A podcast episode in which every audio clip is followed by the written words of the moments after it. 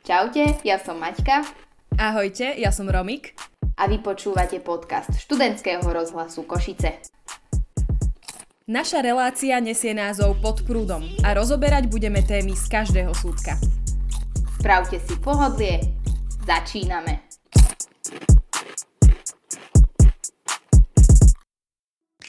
Čaute milí poslucháči, ubehol týždeň a my sa vám hlásime s ďalšou časťou podcastu študentského rozhlasu Košice.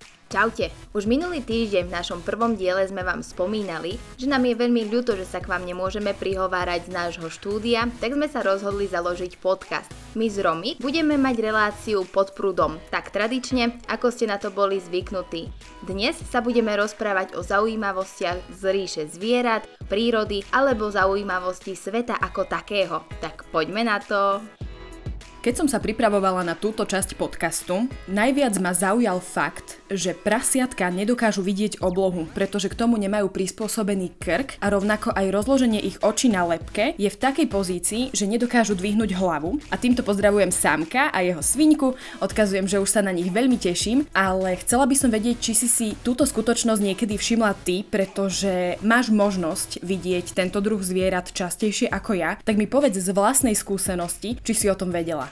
Mňa si týmto celkom zarazila, pretože stále, keď som išla do chlievíka k nejakej tej svinke ju pozdraviť, ako si už spomínala, mala som pocit, že mi pozerá priamo do očí, ale opak je pravdou a tá svinka sa mi pozerala len na moju druhú bradu. Neviem prečo mám ten pocit, že vedci zo zahraničnej univerzity nás oklamali a preto by som chcela vyzvať našich poslucháčov, ktorí chovajú svinky a majú tú čest byť s nimi dennodenne, aby nám napísali. Možno aj ten Samko by nám mohol dať vedieť, ako si už spomínala. Ja ho môžem osloviť, ale samková svinka je gumenná, takže ak sa veľmi posnažím, tak predpokladám, že by som jej hlavu vedela vykrútiť. Milí posluchači, dúfam, že nikomu hlavu vykrúcať nebudete a verím, že sa dozvieme, či tí vedci mali pravdu alebo nás iba tak okabátili. Ja mám ďalší fakt z ríše zvierat. Netýka sa už prasiatok, ale týka sa kozičiek. Ide o to, že kozy majú rôzne prízvuky. Neviem si teda predstaviť kozu zaťahovať po bratislavsky, ale odteraz si dám na to pozor a budem sledovať, ako sa tie kozičky dorozumievajú a mám pre teba pripravený aj ďalší fakt. Čo sa týka myší a potkanov, sú veľmi šteklivé. Aj napriek tomu, že žijem v bytovke, mám skúsenosti s týmito tvormi, bohužiaľ bohatšie ako by som sama chcela. A neviem, či myš, ktorá vyliezla v noci na moju posteľ a ťahala mi vlasy, bola šťastná, ale ja, keď som si uvedomila, vedľa čoho vlastne ležím, ja som šťastná rozhodne nebola a to posledné, na čo som v danej chvíli myslela, bolo, aby som začala toho tvora štekliť po brúšku a vo všeobecnosti tieto tvory mi nie sú veľmi blízke, takže na hranie sa s nimi nemám nejako chuť. Veľmi by ma zaujímalo, kto na toto prišiel. Teraz prechádzame na troška milšie zvieratka a sú nimi vidry. Možno aj ty si zaregistrovala na internete obrázok, kde sa vidry, ležiace na vode, držia za ruky. Ja ti vysvetlím, kvôli čomu to je. Oni sa totiž počas spánku boja, že sa jedna od druhej odplavia, takže sa držia za ruku, aby sa udržali vedľa seba. Ale aj napriek tomu, že tieto zvieratka vyzerajú ako celkom mieru milovné, ak sa dostanú do nebezpečenstva, predstav si, že použijú svoje mláďatka na ochranu pred predátorom. Normálne si ho dvihnú, postavia pred seba a čakajú, že ten predátor sa nad nimi zľutuje. Priznám sa, že ak by to asi platilo v ľudskej ríši, nebolo by to také milé, ako to teraz znie.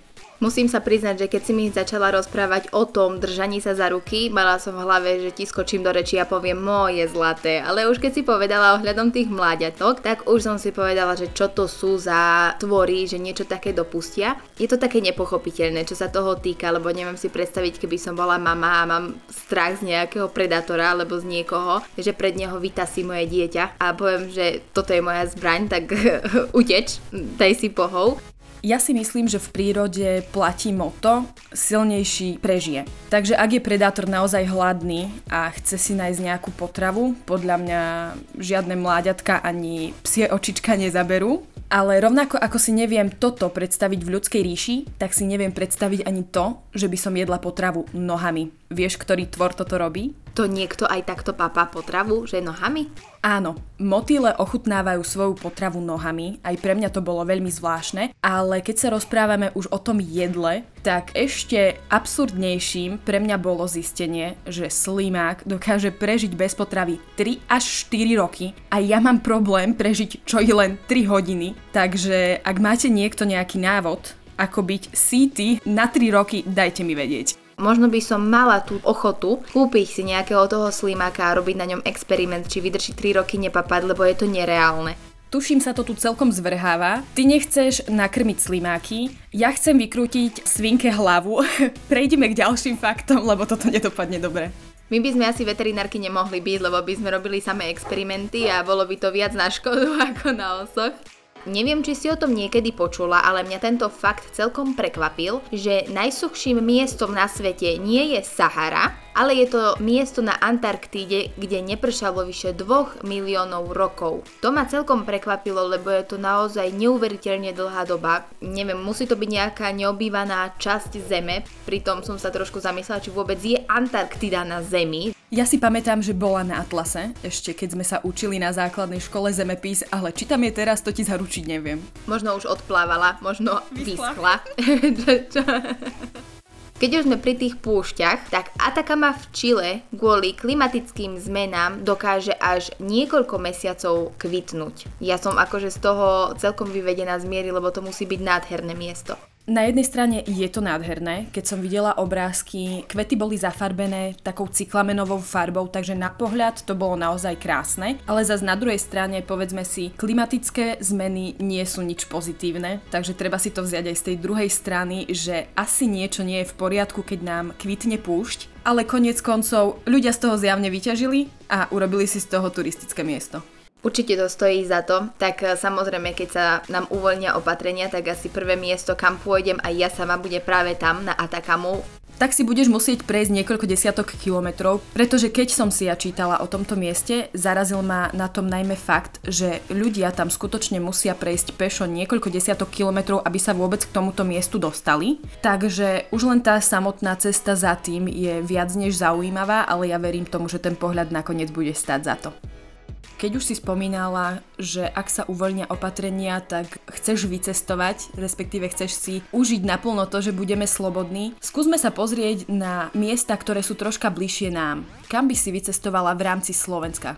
Vieš čo, ja by som vycestovala asi všade, pretože mne celé Slovensko príde ako nejaká neprepádaná pokladnica, pretože kde sa len pozriem, vidím samé poklady a vidím také úkazy, ktoré vlastne nerozumiem, ako mohli vzniknúť. Rovnako ako samotné Tatry, vidíš na ten štít a vidíš tú scenériu nádhernú, našu prírodu. Taktiež mi príde trošku nepochopiteľné, ako naši predkovia dokázali postaviť hrady, zámky a kaštiele na tých kopcoch, keď vidíš, že tam vlastne nič nie je, dokonca ani cesty tam nie sú a na samotnom samotnom kopci sú proste nádherné hrady a podobne. Ale myslím si, že Slovensko je jedna neprebadaná krajina, čiže máme čo objavovať a sledovať. Za mňa osobne musím povedať, že ja najviac obdivujem gejzíry a minerálne, respektíve termálne pramene, pretože je pre mňa neuveriteľné, ako si tá voda dokázala z útrob zeme nájsť svoju cestičku a vyvrieť na konkrétnom mieste. A úžasné je na tom aj to, že tá voda vychádza v nepravidelných intervaloch, takže už ak narazíš na ten moment a máš tu možnosť vidieť, ako ten gejzír doslova vystrelí z tej zeme, tak je to o to vzácnejšie. Teraz si mi tak e, obnovila spomienky, pretože aj samotný gejzír v Herľanoch, viem, že mladomanželia zháňajú termíny len vtedy, keď vedia, že vystrelí ten samotný gejzír. K tomuto mám aj takú malú úsmevnú spomienku, pretože ja som pri danom herľanskom gejzíre bola a priznám sa, že som si vopred neštudovala, v akých časových intervaloch je možné ho vidieť. Len čírou náhodou sme tam s kamarátom zašli, sadli sme si na lavičku a zrazu sa okolo nahrnulo veľa ľudí a v tej chvíli začala vyvierať voda. Pre mňa to bol o to silnejší zážitok, že to človek ani neplánoval, ani netušil, že možno ten gejzír ani neuvidí a nakoniec predsa sme vystihli presne taký moment, že sme tu mali možnosť vidieť aj naživo. Ale aby sme neostali iba pri takých tých úkazoch, tak ja by som ti chcela povedať, respektíve ťa vyskúšať, či vieš, koľko meria najvyšší človek sveta. Najvyšší človek, ktorého poznám ja, meria 199 cm, bol sa so mnou pozrieť presne na ten herľanský gejzír a neviem si predstaviť, okoľko vyšší musí byť najvyšší človek na svete oproti nemu. Nie ten tvoj kamarát je najvyšší človek sveta, žiaľ Bohu, pozdravujeme, ale najvyšší človek meral 272 cm a už ako 5-ročný musel nosiť oblečenie pre 18-ročných. Pre mňa je to celkom ako nepochopiteľné, pretože ja vo svojich 24 rokoch nevyzerám na svoj vek, tak kde to ešte 5-ročný chlapec? Keď sme pri tých naj, naj, naj z celého sveta, skús si typnúť, koľko trvá najdlhší let na svete bez prestupov. No ja by som si typla nejakých 9-10 hodín. 19. A je to let, ktorý spája Singapur s New Yorkom a dokonca sa na tejto trase lieta len 3 krát týždenne, pretože ľudia nie sú ochotní takú dlhú dobu sedieť v lietadle bez prestupu a ja sa im vôbec nečudujem. Ja by som si ťa dovolila vyskúšať, keď už sme pri tých takých otázočkách a odpovediach. Koľko by si si typla, že má najdlhší vodopad, ktorý je vo Venezuele?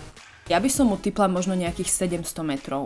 Stále je to málo, je to 1 kilometr a keď si to predstavíš, musí to byť nádherný úkaz. My sme našu studnicu zaujímavosti pre tento podcast vyčerpali a keďže sme v tej takej klasickej relácii pod prúdom, v ktorej sme spomínali a gratulovali všetkým oslávencom a spomínali sme všetky slávnosti sveta, tak nesmieme ani teraz zabudnúť, že napríklad dnes, 17.